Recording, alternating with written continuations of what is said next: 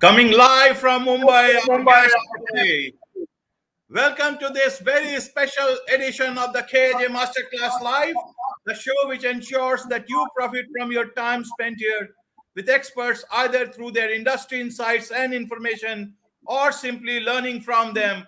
And today we have Rishi Chaddha, entrepreneur, edupreneur, project management consultant. Welcome to the show, Rishi. Thank you, Ajay. Thank you very much. Thank you very much. Thank you for your time. Thank you for coming in. And I obviously we will discuss about you know why is it so important to always remember it is someone else's money when executing a project but for everybody a lot of people from smaller places bigger places and from different industries are also watching it so can you just tell us what exactly is project management and then what a project management consultant is Right, Ajay. First of all, it's a great opportunity to be on your fabulous show. The kind of efforts you're taking to bring uh, people from around the world and uh, express their uh, experiences, express their uh, learnings, and share with the entire world. And to be on this show for me, with my pal of uh, childhood days, it's another added advantage as well as uh, a lot of uh, you know uh, responsibility as well as uh, I take it as a very positive takeaway, a great opportunity. So beginning with the project management related principles and the project management related concepts. I do not want to drag this session into an extremely boring textbook style, you know, conceptual understanding but uh, the first one word would be uh, I need to borrow something from uh, where it all comes from. And it took me years and years and decades to, you know, decode the meaning of uh, projects and project managements. Uh, when uh, I became a member of the so-called organization PMI, which I am a regular member of, as well as whom I owe my allegiance for the ongoing learnings. Right. What happened? What happened with me, as it happens with everyone, is uh, that uh, it took a while, after a lot of struggle, to get into these things. And the one-liner which came our way was that for doing projects, uh, it's uh, it's a simple uh, uh, endeavor, or it's some kind of a work which has got a start date and an end date. And in be- in between those two, you got to produce a product, you got to produce a service or you've got to produce a result. And when you produce those results, they're going to benefit the entire society. How do you do that? You make use of certain available resources, very stringent, very time bound uh, deliverables, and uh, making use of the most obtain uh, you know uh, res- uh, resources and money and time you got to produce the best results to make all the stakeholders happy. So that is all about uh, some kind of, of uh, value to be delivered.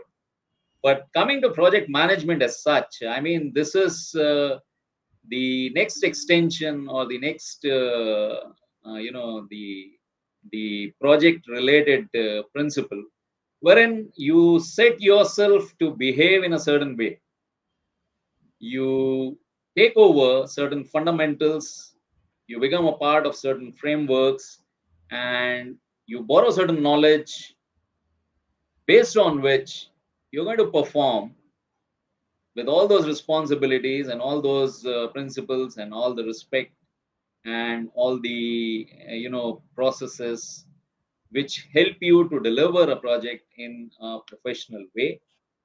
Uh, so project management is a very simple theory. It has been happening around the world for ages and ages. And some of the things we will uh, discuss during the day would be it doesn't take much to understand it, but uh, unfortunately, uh, to follow them, uh, it, it takes a while. It, it takes a little bit of uh, you know struggle to become accustomed and used to doing that. And I hope your session will bring forth certain exemplification which could help us understand how you do it in a much simpler way so what projects what sort of a projects come under this particular uh, project ma- management stuff that's that's a key to begin with. I mean, you name an industry, you're speaking to a person. For him, even buying vegetables is a project. Okay. And you name you name an industry, uh, whether you start with uh, IT or you start with the railways or you start with uh, oil and gas, energy. You begin you discuss uh, construction of big bridges, big buildings, uh, construction of cities, smart cities. You see a lot of uh, hype around the uh, high speed rail, which is going on in the country. You speak about the metros.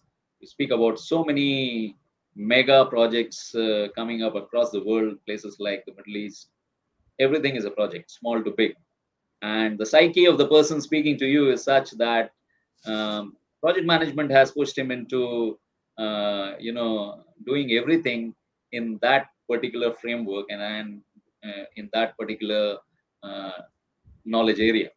So for me, if uh, I have to do a small, maybe a few hours bound project or some work has to be delivered in a few days time, it is all about project. And uh, that is why uh, I, in particular, come from a background wherein uh, most of my projects have been from the energy industry Okay. And that is one of the most organized industries, I suppose, across the world, because they have uh, done a lot of uh, work. They have done a lot of uh, back calculation. They have done a lot of, uh, uh, you know, standardization, wherein you get into the nitty gritty of doing work in a very, very well defined framework in a very organized fashion. And uh, there's hardly anything which is left to uncertainties. And then you become used to you become accustomed to doing it that way. And if you are ready to adapt that into your day-to-day work day-to-day uh, you know responsibilities it makes uh, even more sense. So that is how uh, i speak I, I would take it as the kind of projects uh, we deal with okay. So how does it how does it start? If somebody uh, say some particular industry like in your case it's about energy uh, anybody comes to you they know about your credentials uh, they come to you you pitch or you pitch for those projects and then uh, you know obviously there must be is there a bidding sort of a stuff uh, or you just straightway get onto the job? And how do you do it? Means how do you plan from day one say suppose somebody who has got the skills Mm-hmm. but they don't know how to go about it. So somebody who wants to bid for projects across the country or across the industries that he's he wants he or she wants to, how do they do it for a layperson who got the skills but don't know how to do it or how to go about it in a technical technical way? Okay, that's uh, see uh, your question as uh, I take it is I would like to begin with a story. And you know uh, i i used to get a lot of uh, backup uh, knowledge from people in and around me. And what i learned from them was that nobody will come fully cooked up fully well prepared from the mother's womb uh, you got to you got to accept a lot of people raw in the industry and groom them in the shortest possible time to be able to work on certain things which demand certain skills. Now, as far as my story goes, uh, I was not uh, pulled into projects straight away. I mean, when I was a lad of 22 years and just out of college, 1994, at least for next three or four years, I was totally uh, mesmerized. I was not in a position to understand what is the right way forward. I mean i come from a background wherein it was a conscious family decision that we do business. And i started uh, as a businessman manufacturing scaffoldings uh, in my father's shop in the year 1993-94 i had not even graduated. And it took me at least three or four years to bring my anxieties to rest because I was raw. I mean, I was I was not understanding what the industry is holding. business okay. I had i had the lot of butterflies to be into business. I wanted to do excel in business. But uh, you know uh, i was not satisfied self satisfied myself. Uh, the mojo as you say was not coming. It was not with me. So i set foot keeping the industry running or the shop running i set foot into exploring things in and around me. That is what happens with uh, whoever comes to me today. And when I set foot into the industry, in four years' time, I embarked upon a wonderful project which was going around very near my home. And there was an American, uh, you know, giant building a fiberglass plant. And I became a part of the Tatas who were the consultants on that project. But that is not where I discovered my mojo. By the time we completed that project in a year's time, uh, we got a very uh, strange appreciation from the Americans. The, the owners of the project, who had come all the way miles away, they appreciated us to for having saved them multi-thousand dollars on the project. And the project manager of the project sends us a letter one fine day uh, congratulating the entire team. I was a part of that team. I was a very junior part of that team, just four years of experience. And he says, uh, see, we've been uh, appreciated for the deliverables. And more so, we have been appreciated for the way we have saved them so much. And you all are part of the team. So that was the first time I did not even know the name of the game. What you call PM today is it was it wasn't in my mind then and coming from a business background and trying to find your uh, feet in the industry this is the first time you find something which gives you a sense of satisfaction a sense of achievement uh, you're a part of the team who has saved certain thousand dollars for somebody uh, it, it, it, sounds great it sounds uh, like a huge achievement for you and that made me continue with the tatas for next uh, six years time within India doing projects in the refineries, doing projects on IT parks. They put me on one of their very flagship kind of a project. Uh, they were the first to have built a terminal in Bombay. And I was a leading part of that terminal for around three years. And then that, you know, that uh, sense of uh, grooming myself into more into these projects, they, that went on increasing with time and then, of course, after that, I took uh, leapfrogged into the Middle Eastern market. I worked in all the countries of the Middle East. But it, it took me around good decade or so to decode the name of what was my mojo, and that was uh, dealing into projects and dealing into project management. And then, around 15 years later, I got certified as a PM from this uh, ACE organization, PMI. And from there, uh, it's been about, uh, I would say, another decade and a half that we've been associated doing things in a particular way, as PMI suggests, and delivering to them some of the best conceptual and best uh, practicable uh, things. and the way everybody shares on the institute's portals. Uh, apart from that, uh, as you said, if somebody walks into me today, I'm happy to accept them as a part of my team, even raw. Okay. Because I know for sure, I know for sure that uh, over the years, uh, I must have worked with uh, at least uh, maybe 500, 600 disciples who really benefited and learned the game in the shortest possible time, some of them in a few months' time the last big project we did was of the tune of 400 crores. And I was having a team of 36 in my team. And uh, I mean, uh, the, the reciprocation after the we left the project because this is how we do projects. We go organize, team up, and then we depart, we disintegrate. So the the love and the affection which keeps coming to you even after you left them, and that speaks.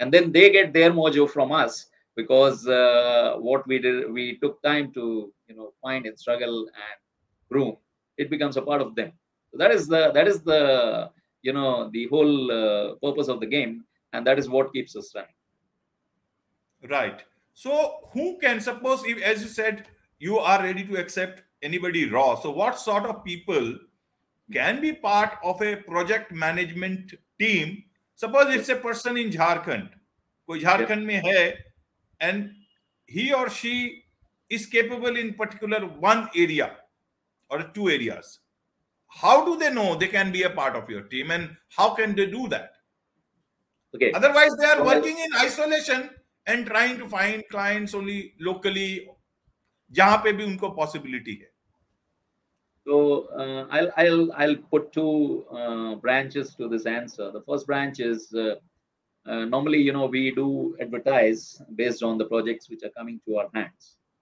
and they apply but uh, uh, as of now until now we have been sourcing uh, people with or without experience who necessarily want to be at least at the beginning they want to be planners so a very key component of being into project management is being a good planner.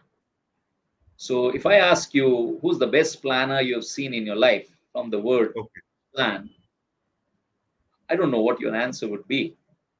But over the years, when we were working, uh, one of the finest uh, project managers I worked under, he gave us a session and he asked us this question, and we came up with various answers. And he said, the best planner who works around you is the person who handles your kitchen so and the reason the reason is how many times do you come up with an excuse or a complaint that you're falling short of any necessity any deliverable hardly any time? The behind the scene uh, aspect of this is the plan working in a homemaker's brain is such that he or she constantly is keeping on evolving and trying to make available every component of running that kitchen. So when we select people, we try to first ascertain does he have the the anxiety, does he have the feel, or does he have the uh, you know grudge to be in that frame of mind that means uh, when i give an assignment to somebody it, it hardly takes much time for us to find that uh, when i give an assignment to somebody how much to the depth he would go and find out uh, how to dig into the uncertainties and certainties and the availability uh, available uh, of the available resources and then fetch it. So there's no there's no bottom line to what uh, level of graduation or what level of uh, you know expertise he possesses but the raw planners start that way. In fact in the west a planner is not called a planner until he does a lot of running and they become runners first then they become planners so we learned on the job that first put people on the running business okay. and when we when we are doing a lot of uh, detailing of this session you'll come to know first is the stage when a person becomes a runner and then he grooms into a planner. In fact, I call myself a planner more than a project manager or a consultant because I, I take pride in being called a planner. Uh, but I was not a planner when I started. I, I would leave half the things undone and return to my pavilion, wherein my bosses would say, No, you've not done this X, Y, and Z. Then I go back to the field and do them and then come back. So being a runner is like you should have a taste for doing whatever you are being asked for. And it could be any industry, as I said, it could be any of the industries. I'll, I'll quote certain examples when we move further. So that is how we select the people and we form teams. But I would like to put it that we form fresh teams on every project we do. And then we disintegrate at the end of the project and then we go to the next one. So, uh, it is called project management but actually there is a lot of planning in it definitely there's a lot of planning in it so what what is is planning the biggest aspect of uh, any particular project management execution? Okay, uh, see that is that is a misnomer. Then then it should be planning management. Why project management? You're right. I mean, see, uh, it's it's right. It's a very pertinent question. Uh, it is like there's no project management without planning, but right, not necessarily a planner will be a good project manager. There are much better project managers even without. But what happens is that uh, the planners and the planning fraternity finds it easier to do project management because of the mathematics behind it. There's certain amount of very simple mathematics behind it. Now, I would quote a good example of what happened to me when I was just 22 and we had we had a requirement of certain fasteners in our shop and uh, when you walk out of college you don't know what this stuff is so i went for uh, purchasing these fasteners in the heart of the city in mumbai place called nagdevi uh, okay. uh, this is one place mind you where you can find every limb of the engineering industry and i go into a shop a store a huge store which I came to know has every kind, every type, every size, every quality of a fastener. I ordered them. There was a big bunch of people, maybe all family members. Uh, the person on the desk orders rack number so and so, bunch number so and so, box number so and so, and get me so many. The first thing which strikes me then when the fasteners come in front of me, I ask them for a discount after after having asked the price. And you won't believe, 1994, there was no MS Excel, there was no PowerPoint, there was no software. The guy didn't have a computer in front of him. Neither had I seen a computer in those days.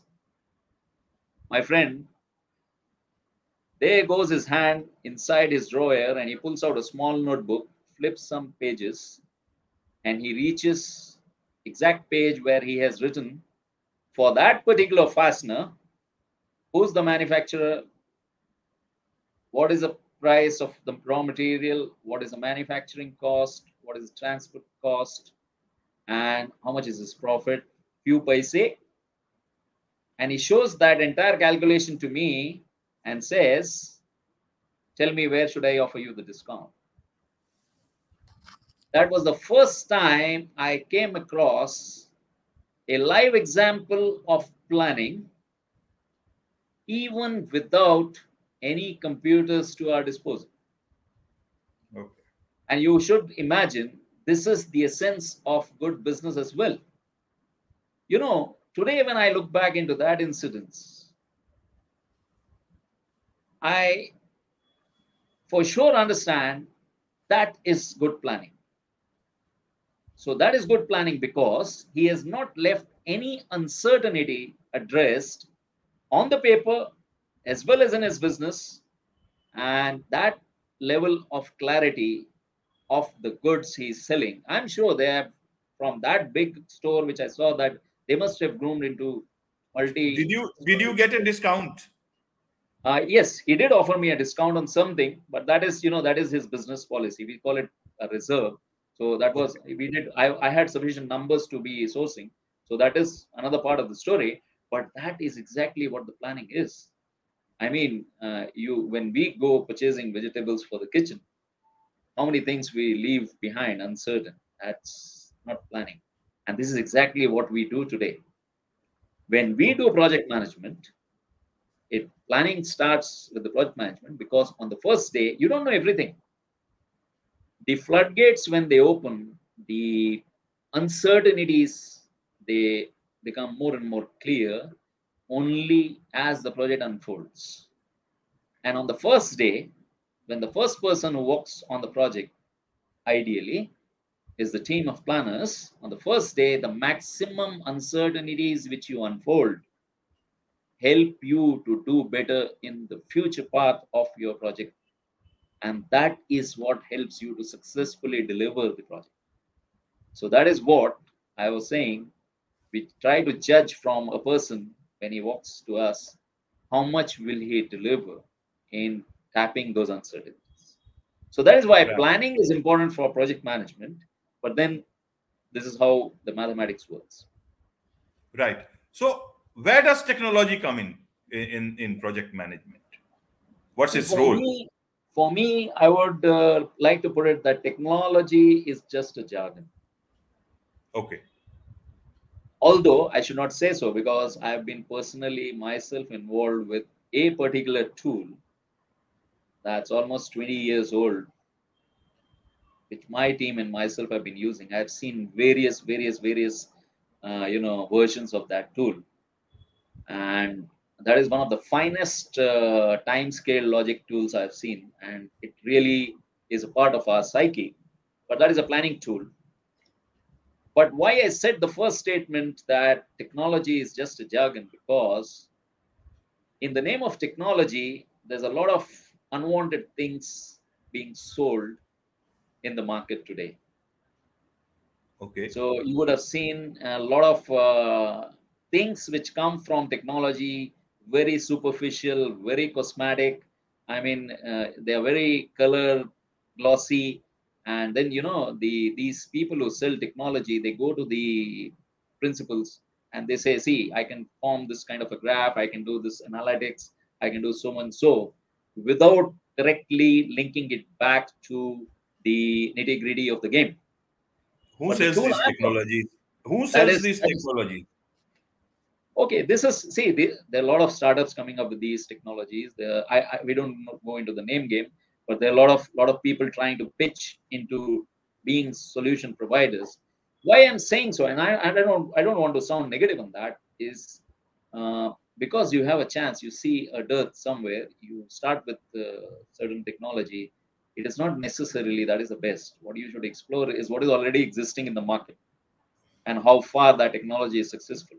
So that is that is one game which uh, you know that jargon thing comes into my mind. But but definitely Rishi- technology helps but Rishi, but you must be using some technology was must be either useful in helping your you complete your projects, execute your projects, or it must be saving money for you. 100% 100% Can you now I, as i said we don't do things on paper now. Okay. uh, in the age old days when we graduated out of college i mean it was totally paper based but Right. even then do you think projects were not successful? They were highly successful today after the two or three decades of so much of uh, you know technology being used and so much of advancement being made projects are still unsuccessful. And there's a lot of failure happening around us. If we use the right technology? So I, I I- my my purpose of the defining the technology part is not to you know promote certain uh, package or tool and not to bring down something else what i want to say over here is definitely today i cannot do things without technology Okay. but with technology the optimum usage of that technology the success of that package the success of that uh, tool has to be properly explored. Uh, you know you go from industry to industry from company to company you go from place to place and you see everybody using a different tool doing the same work okay. that's not so. that's not Is, is there any substitute for technology as such? Suppose I, I don't have that much of money in in doing my projects. Is there a substitute that you can think of? look that is that is where the whole game uh, you know happens i'll give you an example of a great company called honeywell or i'll give you an example Right. of a great company called boeing now they do their planning for delivering their products. If you walk into their offices and you want to get an order book for yourself on the day you walk in they'll tell you if they have a slot for delivering your project no, product in next two years three years five years six years seven years time. Because they are using technology to the right extent wherein everything on their schedules is absolutely clearly earmarked and that is the time scale logic i'm talking about it's very very very important that we are clear about our delivery targets that is project management Okay. Project management is not that there's a hanky panky.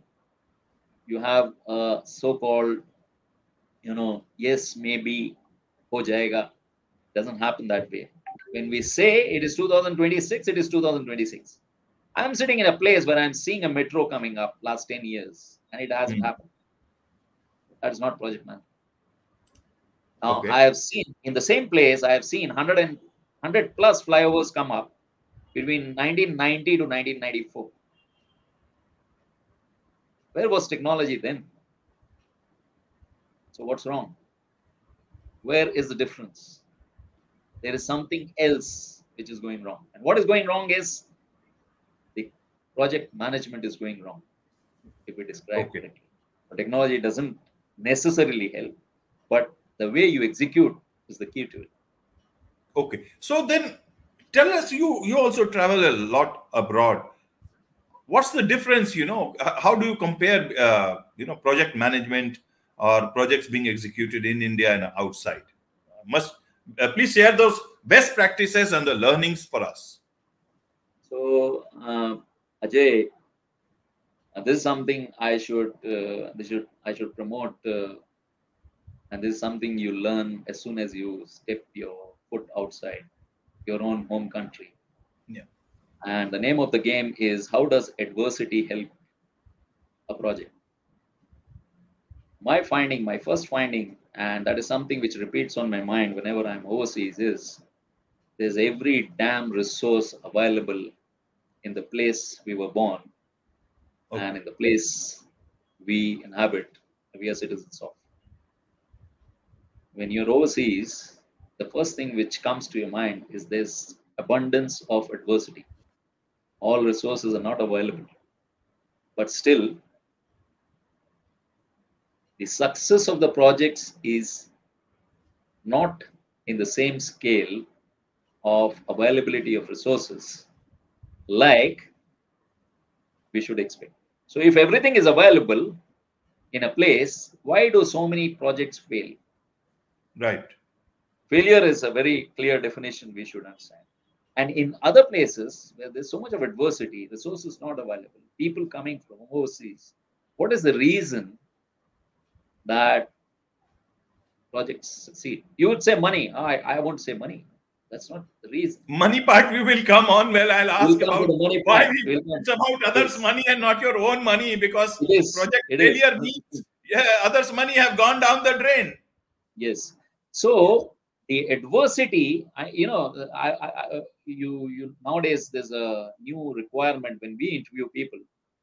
There's a very good requirement we express. We say we ask them, so what is the sacrifice you're ready to give? Because uh, I can do everything, but I am not ready to sacrifice. Adversity plays a very good role in making you work towards the success of a project. This is something which I've learned myself. But I want to put on record what are the real prime reasons which the world studies and brings forth. Even if you have resources, the biggest probable reason why projects have failed across the world is not resources and money. It is because of the lack of communication. Okay. This is documented proof. People doing thesis on project management that when you don't collaborate properly, when you fight a lot, when you don't collaborate towards seeing the end of the project in the positive way, projects do not see the right end. That is the first prime major reason why projects fail across the world, not only here or abroad. So, so Rishi, who one can blame when a project fail? If it if communication is the biggest reason, then who should the buck stop at? Who is a who is the bad communicator in that whole stuff? Very No. nice. See, this is this is this is coming from a function which is not project management. It is a subcomponent of project management, and it is called project controls. Project? Controls, PC, project Oh. controls. Okay, okay. I, I've I've been a project controls manager at various places, uh, various projects where I work. And say, for instance, Ajay Khudania is running a project. He has invested multi-million dollars on the project, and the project is going to enter end in March 2022. And I come to Ajay and say, Ajay, sorry, we are failed. No, I'm just smiling at the multi-million dollars thing. yes. So that is so. So you can you, see whose money was it? It was your money, and who was responsible for uh, telling you in March that uh, the project has succeeded? Me. So what I'm trying to express over here is projects don't fail all of a sudden oh.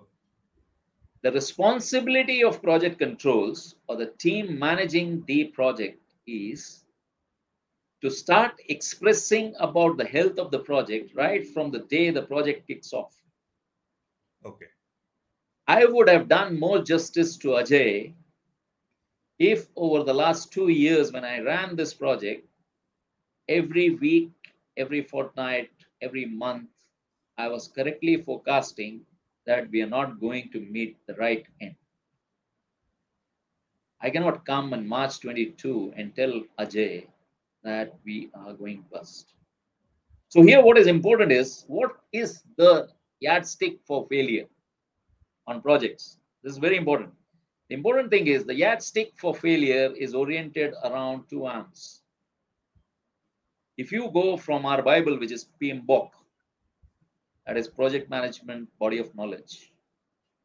The yardstick for failure is oriented around the time scale and it is oriented around the budget. If I finish the project before the scheduled completion date, or at least on the scheduled completion date, I've done justice. Project is not a failure. Okay. And if I finish the project on budget, or at least saving something from the budget, the project is not a failure. Okay. okay. And it doesn't happen all of a sudden, sudden on the day the project is being completed. It happens right from the day the project kicks off. Because during the course of that timeline, as the project is unfolding, as the uncertainties are becoming more and more clear, you have the right as a project controller you have the right to express to the whole world not only to your principals the stakeholders you have the right to express to the whole world what are the reasons what are the components affecting the health of the project okay i said that there was a project which has lasted much more than its original time okay define the reasons but you don't define the reasons on the final day you define those reasons as the project progresses. And then you've done justice to your job. You've not done justice to your job until and unless you have kept that stereotype very well communicated to every stakeholder. And that is why what they found when the projects fail, usually, God forbid they should not fail, communication plays the biggest part of this whole story. Okay. So, so Rishi, you said that project controls uh, is the one who actually, you know, uh, should be looking out for communication, isn't it? Am I right? Exactly. Yes. So, project controls is like a family doctor from day one. No, the project controls is a journalist. and that's yeah. So, tell me one thing here. The project uh, controls is a journalist because he relays the health of the project regularly. You know who's the family doctor? The family doctor is the person executing the project. Okay. And we don't mingle. Between the executors and the planners and the controllers, we don't mingle. We only take their brain and put it on paper. You get my point? Okay. So the project controls is the journalist. He should correctly relay the health of the project. Imagine the journalist is making wrong proclamations and where is the public going you get my point okay. i got it i got it so then after the project you know you talked about failure of a project before time if it is then it's a success then after the project if it fails, who takes the blame? And if it bomb, if, if, if it if it's a success, then who takes the credit?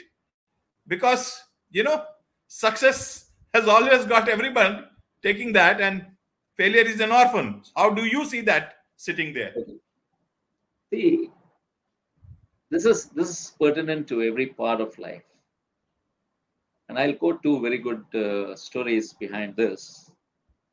When you learn uh, execution, uh, sorry, controlling or monitoring or uh, you know, managing these projects. As a very good analogy, somebody put it on uh, one of the webinars that project management is equivalent to flying an aircraft. And you answer for yourself how many times does an aircraft not reach its destination? 99.99% times there's a success in flying an aircraft. You know why?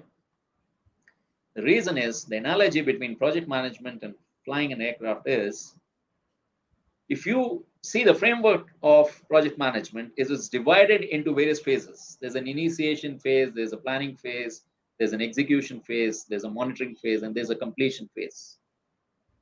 So the guy who described so beautifully somebody in uh, a pilot in uh, uh, the us air force he says uh, i walk into the cockpit and i do my initial study of the plane.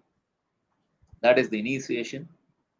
And then i plan i plan means i have the schedule in front of me and i get to know which way the winds are flowing and then how i have to take what is the trajectory and then i taxi i take off i be on the autopilot and i bring down i when i reach the destination i have to do the necessary documentation which is the closure of the project beautiful analogy between flying an aircraft. And believe me, 99.9% times that project of flying an aircraft is successful, but 99% is not the recorded history of success of projects on the ground. Similarly, in 1875, mind you, in 1875, there was a great book written which was called Mysterious Island. Okay. Mysterious? Mysterious Island. Mysterious okay. Island. So it's about it's about it's about a crew who has lost their way and they've landed into a mysterious island and they have to come out of it. Okay. I thought I, I read about Treasure Island, but Mysterious Island, yes. But I guess mind you, mind you, he says it was 1875 when they wrote it. Yeah, yeah, yeah. And it speaks about all the uncertainties which came their way before the crew found their way and they reached their destination where they should have. Right. That is project management. Now, since you asked me about the sense of achievement, of success, of failure, at the end of every project, there is a necessary requirement of documenting the success or failure of that project. Yeah. We, we call them lessons learned. And when we document them, it's a history, it's a code of record for future projects to operate under better conditions under better framework. And it is a team who compares the plan versus actual, the reasons for the gaps. Now, who should take the responsibility is a very easy answer because it's the team who takes the responsibility. The team was given the uh, the whole accountability for successful completion of the project. But you know the the issue behind uh, the failure is with the passage of time, are we taking account of so much of volumes of knowledge which has been given to the industry to follow that framework, to adopt to the tools and techniques, to remember the processes, to remember the responsibilities, and how to come into that aspect of delivering them successfully. So there is no big, uh, you know, uncertainty about who's responsible, who takes the responsibility. After all, The loser is the investor. Because when we walk into projects, if we are say we are working as employees on the project, the last thing we worry about is our salary. And the more the number of days the project runs, the more happier we are because we get our salary. Somehow or the other, you know, you have to come out of that stigma of being an employee on the project Okay. and you have to adapt more so now we hear a lot about this being an entrepreneur working on that project Right. caring about the money of the investor something which comes from your own psyche not necessarily because you know over 200 years 250 years somehow or the other this part of the world has been dragged down on being taking pride of being an employee to someone. But the moment you think about you being the owner of the project the entrepreneur running the project you understand the value of that and your delivery model altogether changes it's it's a big it's a big concept to accept and adapt but definitely we are positively moving towards it there are a lot of changes happening which will definitely help the cause Right. So now talking about you know money and all that stuff, uh, I come to the bigger question now, and that's the topic actually, because it was important to understand for a lot of people what project management is all about. Is whose money is it anyway? Means the project uh, obviously is belongs to someone else, but as you said, that people have to get that entrepreneur mindset and rather think rather not as employees because when you look at it as an employee you find it's better that the pro- project keeps on you know running. running Yep. that does not work so why is it so important to always remember that it is someone else's money when executing a project. That's the topic of the the larger question. that we, we needed to discuss today. And please Exactly. uh, emphasize on that that. Look as i said you know project management runs on two legs. One is the schedule aspect and one is the cost aspect. Now how this framework works if we adopt pmbok specifically is like i'm the project manager walking into the project on the first day I've been handed over the project, so I see because the people who won the project, they have won under certain conditions. So the project manager first studies it and he writes a charter out of that project. And when he writes the charter, he gets a sanction from the uh, from the project owners or the the financiers or the whoever has uh, sponsored the project. It is their money.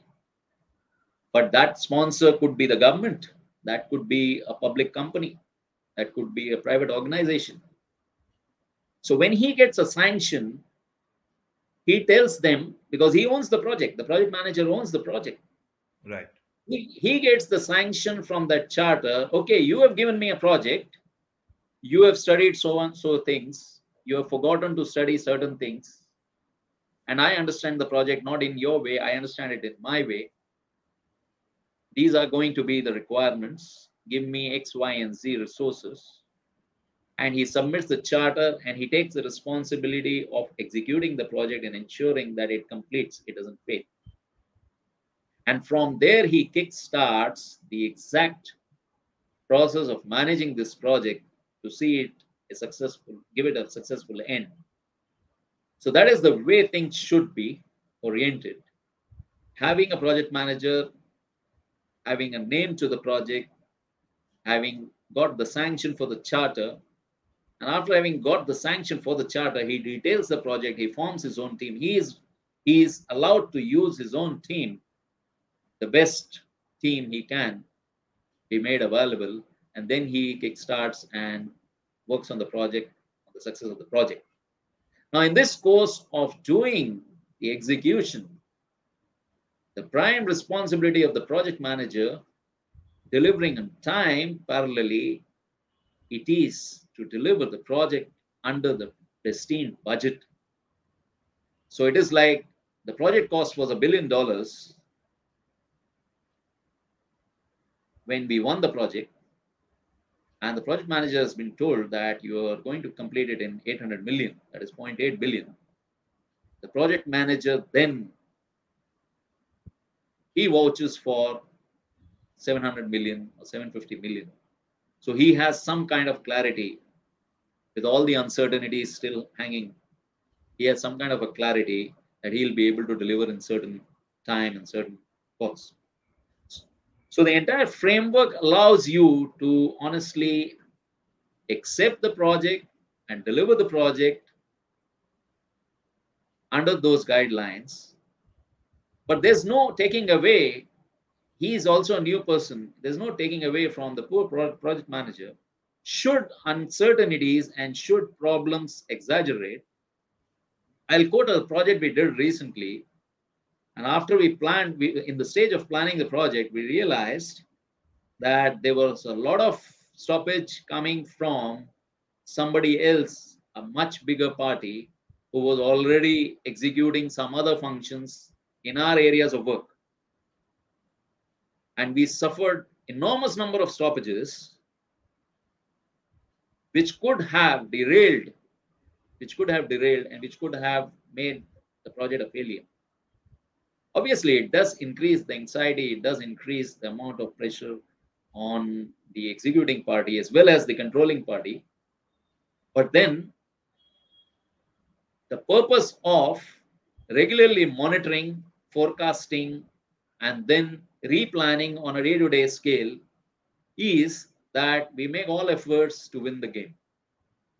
So it is it is project management is a very long standing match so you call it any kind of a match.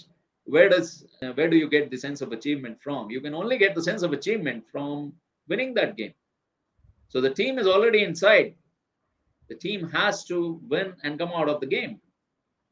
So okay. if that kind of commitment, if that kind of accountability, if that kind of responsibility is not bestowed onto the team, and you do not have a clear leader bailing you in the right direction, that's a project manager. These are the things which make the project successful or unsuccessful. See, there will be certain unforeseen uncertainties always cropping up. We call them call them known unknowns and unknown unknowns. So when but those unknown unknowns crop up, what do we do? So experience comes into play when those unknown unknowns come up. Howsoever you plan, howsoever you account for what is going to come during the project, these unknown unknowns will always come up. So it is like you called uh, 10 guests to your party at your home and you have 14 walking in. So, how do you take care of the adversities? You always attend them and you come out successful. And that is what is going to happen on every project. Right. Uh, Rishi, then I guess it's about mindset also. What do you say on this? It's about how do you deal with that. How do you change that? Because uh, if somebody thinks it's better that the project keeps on running and a lot of people start thinking that it is practically good for us because we'll be employed in this project you know so everybody seems to be on the same side except for the person who has put on his money. So how do you deal with that sort of a mindset I, I believe the mindset part is very well taken care of when you hire experience and you hire, uh, you know, qualifications, qualified people. So that mindset part, normally, more often than not, it takes care of the thing. But it's very important to keep the tempo, the motto of the project uh, very high. Uh, I've I've been uh, normally, you know, it's the project life is such that you have a lot of errands coming your way, people getting very upset and people getting a lot of stressed up. Uh, there are uh, ways and means of uh, partying on the weekends and then uh, being uh, part of a lot of appreciation, a lot of, uh, you know, raffles and other things taking place during the projects because you're away from home. And then a lot of facilities being provided, which the budget allows for during thing to keep the tempo very high. We've been on projects where uh, they've run uh, marathons and half marathons uh, and multinational nationalities running on those uh, entire days being allocated for uh, doing the prize distribution, etc. So all those things keep the tempo very high. We've been on projects uh, wherein some very special guests were called to deliver lectures I mean, we had couple there on one of the projects in Qatar, and then uh, the next time the same event was taking place, it was uh, Zinedine Zidane coming in and uh, addressing the masses. So that is something like uh, it's very common to projects. Then, then you know, to keep the tempo very high, some of the fantastic things we've seen is uh, we had a Palestinian uh, project manager addressing the entire gathering of 20,000 people or so and he starts his uh, address uh, mentioning that you know why i like india? And he explains to the labor generally. And he says that uh, you are the best example in the entire universe for unity in diversity. And you see you, there's people who understand uh, tears rolling down their eyes. See he speaks so high about my country. I mean, I'm just quoting certain examples which I've seen with my own eyes. You have to keep the motivation very high. Yes, yes, but yeah, carry on, carry on. So there, and, and, and you know, on projects, you know, uh, unfortunately, uh, there can be instances where there are unwanted uh, things happening, fatalities, etc. So they have some exceptional concepts like having stand downs, re-explaining, you starting the meter from zero again. So keeping the people motivated I mean, these are concepts which are practiced across the world. It's not only overseas or in India Uh, safety yes. concepts, giving a lot of boost to doing best practices. So these are the things. A project life goes on hand in hand, exactly the way our life goes on here. So right, right. That, that, that's, that's the way can get. But coming back to the question that it is somebody else's money in the project. So have you seen anybody telling कि भैया किसी और का पैसा है ध्यान रखो and secondly you know अपना प्रोजेक्ट को खींचना नहीं है and do you do it do you do it in your own projects see see see this is uh, it is about the kind of projects you deal with now when we run into very snapshot very fast running projects we are often, what you're saying is right, we are often reminded. like, for instance, I go planning for a project and I say it's going to take 72 hours to do this job. The response from the generally in the uh, energy industry, the response is, can you make it 48 hours? Because in those 24 hours, the unit is going to lose so many million so as I said uh, in the beginning, these uh, industries are very well organized. They count every dollar. They count every minute of it. And the back calculation towards time is so prominent there. They know if I switch off a particular unit or a component, the company loses so many million dollars. I, I, I like that concept because if I don't build a bridge in the designated six months of time, who's losing the money? There has to be certain education on, okay, this bridge, which was to be built in six months' time, prolonged for nine months or a year, it means not only the toll, but the loss of opportunity, loss of the interest on the money being sourced, all those account for a definite loss. It's a part of our education system. You and I are not educated to be so much to neglect uh, these concepts or aspects. It is somebody's money means, okay, it may be public money, but how do we ourselves become responsible to account for that? So that accountability has to set in. I mean, that that really affects the success and it also affects the purity, the sanctity of how the project controllers are executing those projects. Right, right. Uh, I get get some sense of this whole uh, concept of project management. Uh, my last, you know, question, not question, but just like any closing thoughts that you want to share for somebody who is starting out as a project, you know, part of any project, almost like an intern Okay. uh, from a veteran like you, or and and to people who are also doing projects. What would you want to tell them?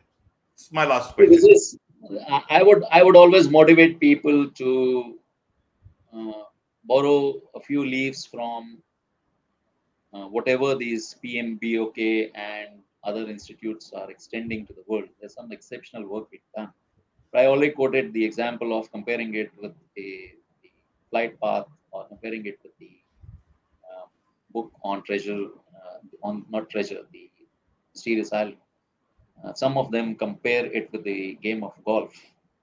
Project management field is an exceptional field to work on. And why I say so is because uh, uh, it really helps you to hone your skills being multitaskers. Uh, this is, uh, you play with a lot of uncertainty and you become a real good multitasking professional. Of, of course, project management PMI themselves do not promote multitasking because it's it's really very rugged, but it helps you in the long run to be exceptionally ready to do multiple tasks at the same time. And for me in particular, the motivating factor is I've been I've been running the uh, you know the the shop which I started with. Even I could have settled down in that shop uh, 25 30 years ago I didn't. And then somewhere in the year 2010, I ventured into being an entrepreneur, which was uh, my aim at uh, promoting my wife, who was running, uh, who had founded a educational institute. So we are running that parallelly. But my mojo, my first love, uh, still, even after all this, is project management. Because when I do them, I get so many new things to learn, so many fascinating people to meet, I worked across the Middle East and I've worked with more than 50 nationalities of the world. And this would never have happened had I stuck to my guns and being a family business player. So, what I want uh, the listeners and the onlookers to uh, take uh, inspiration from is this is an exceptionally good field, and you get a lot of achievement from delivering these deliverables. One very important thing I want to mention which I learned on the job is who's the real planner, who's the real giant on the project. Never forget that all this starts at the top. Right. The top man, the one liner is the top man is the most well groomed, most seasoned planner sitting on the project, the owner, the stakeholder. And the control of the project flows downwards. This is my statement. I make it everywhere. Okay. So planning or project controls, project management starts at the top. Never forget that. It is his money. He delegates it and the control flows downwards. Nobody in between can bail out a bad going project, a failing project. But the top people are so well uh, organized they delegate it so properly. Their communication is so clear. They set the tone so well that projects will succeed on their own. All you got to do is justify your position being in whatever role you are. It is not that you as somebody in between are going to plan it. It starts all at the top. Just honor that responsibility or that accountability and the chain will remain complete don't be a weak section in that chain because the chain is only as strong as its weakest link. So don't be a weak link in between. Just honor the commitments throughout and the project succeed. Right, right. On that note, Rishi, it's a wrap on this edition of the KJ Masterclass. Thank you so much for joining in. Thank you so much. Before you wind up, uh, Ajay, you're doing an exceptional job. I'm very, very poised, and I've been listening to all those uh, contestants who are coming to your show. And I wish you a lot of luck. I wish uh, we be there again in a while, and I would uh, myself be uh, very poised on sending you some exceptional professionals uh, who can help your cause grow. Thank you so much for having me, and it was really nice time. I don't know how we spent one hour over here, and have a nice day. Bye bye. Thank you. Thank you.